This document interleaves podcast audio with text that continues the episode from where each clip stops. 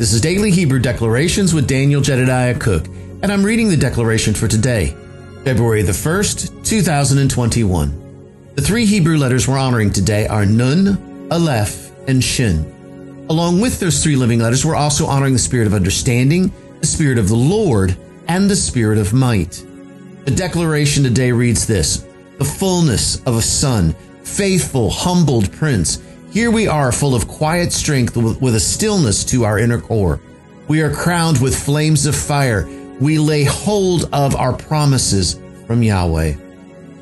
Now, today's declaration really reminds me of a, a weekly Torah reading or a Parsha that uh, really begins in the first part of Leviticus, particularly as we talk about this first part of this, where we say the fullness of the fun, the fullness of a son, the faithful, humbled prince. You know, when I, when a lot of times when I think about this, I think about Moshe. One of the things about Moshe is that, that he had a, a testimony throughout all of Israel. And that testimony was that he walked and talked with Yahweh as one friend talks to another. There were no riddles, there were no mysteries, there were no secrets between the two of them, but they would talk face to face. It began that day at the burning bush. Now, many say that at the burning bush that, that it could have lasted just a few minutes, or others believe that that, that period of time when Moshe was standing in front of the uh, burning bush, he was actually arguing with Yahweh a little bit. He was saying, because Yahweh was saying, I want you to take my people Israel and I want to take them out of Egypt and I want to take them into the land that I have prepared for them. And Moshe's heart began with this Yahweh, let this be the last Exodus ever. In other words, let this be the one and only time that as sons of, of, of, of you, as the sons of Almighty Yahweh here, let us come out of this and never go back into bondage or slavery ever again.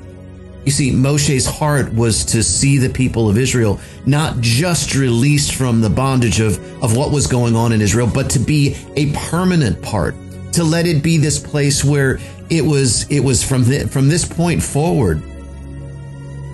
And the conversation with Yahweh goes back and forth and, and it, in, in, in, in a sense, I, I don't know exactly how to, to articulate this perfectly in order to make it make enough sense. But let's say that that Yahweh began the process to to really allow Moshe's heart to come to pass. To allow this place of the people of Israel to be set free once and for all.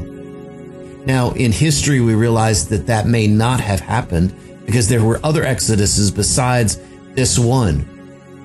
But that didn't mean that Yahweh didn't set up an opportunity for the people of Israel to be able to do exactly what Moshe had cried out to do.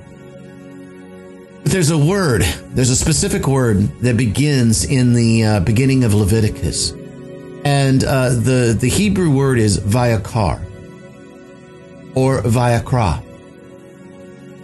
Now, when Moshe in, uh, in was, was arguing with Yahweh, particularly about this one letter, the, the word that, that Yahweh wanted to put was vayakra, which really is vav, yud, kuf, resh, and aleph.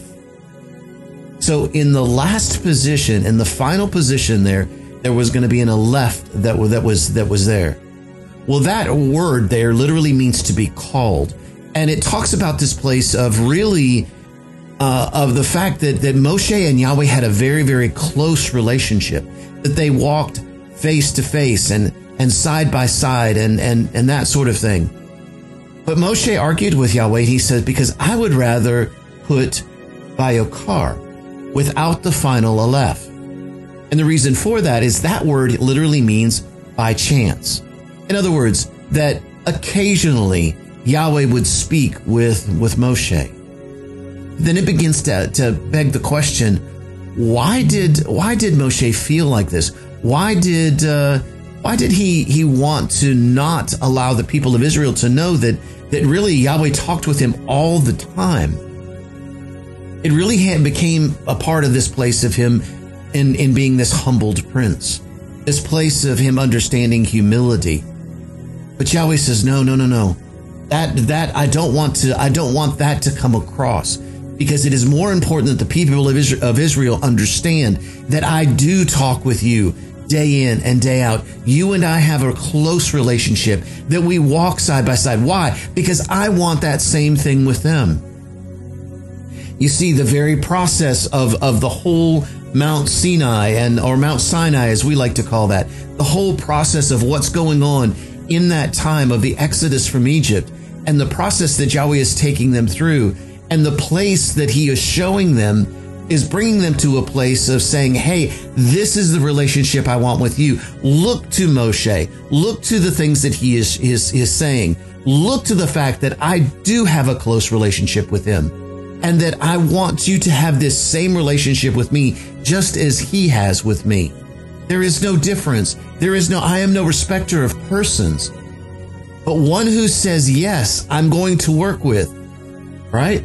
And so this is the place where as a, as the faithful, humbled prince, that Moshe was able to stand in this full, quiet strength and stillness to the inner core. I love this particular part there because in in uh, in the original text, that aleph was actually written very small, and it was written small on purpose because aleph again represents the fullness of Yahweh.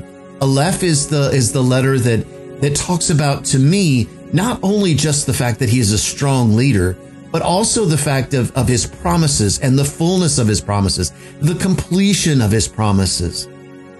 It's it's almost as if Aleph touches every other letter. Now we also know that the Yud touches every other letter. But there are two Yuds inside of the living letter Aleph. Now Yud is the tenth letter. It's the smallest of all of them. It's the little dot that contains a lot, right? There's an upper Yud that connects to the the slanted Vav that that is that that really speaks about the place of the heavenlies. There's a lower Yud that has a trail, if you will, a, a path that leads up to that, that center Vav that's laid over. Both of these Yuds come together in that center Vav and, and they create and form the living letter Aleph. So in the lower Yud, I begin to see this place of, of my journey, my journey through to Yeshua himself, because Yeshua laid his life down for us when he laid his life down on the cross. And he bridged the gap between the heavenlies and us from between the Father and us. And so in this path, it always leads us to Yeshua. Upper part of the Yud actually forms a hidden letter. There's a hidden letter in the living letter Aleph. It can be seen mainly in certain fonts, but I can be, I can still honor that no matter what font is actually being used. But that living letter that's hidden in the very top there is bait. You can see at the top part of that, I reminded of the scripture, In my Father's house are many mansions. If it were not so, I would have told you. Yeshua himself said this. Why did he say this? Because there was a living letter bait hidden in the upper part, the heavenly part.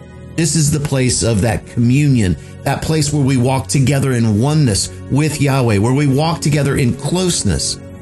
Think about what we've just been talking about with Moshe. Think about this place where Moshe was so humbled and was had such a humility about himself that what he was saying was, I don't know that I am worthy enough to be able to take that Aleph and let that Aleph represent me. You see, that final Aleph was representing Moshe. Yahweh knew that final Aleph would represent Moshe. So out of honor, Moshe honored what Yahweh had asked him to do, and he put the Vayikra, I hope I'm saying that right. But he put the Aleph at the end of that, but he made it smaller than the rest because of the fact that it did represent himself. You see, we are him in the earth. Yahweh has made us an express representation. We are not him. We are not him, but we are we are the express representation of him. We are looking into his face and becoming what we behold. We're becoming his children. We're becoming his, his, his sons. We're becoming the place where we are crowned with the flames of fire, the flames of Shin, the flames of the fire of Almighty Yahweh, the crown of fire, as we hold on to our promises from Yahweh. Yahweh is saying, I have this relationship with you. I want this relationship with you. This relationship is available. It's your choice to join.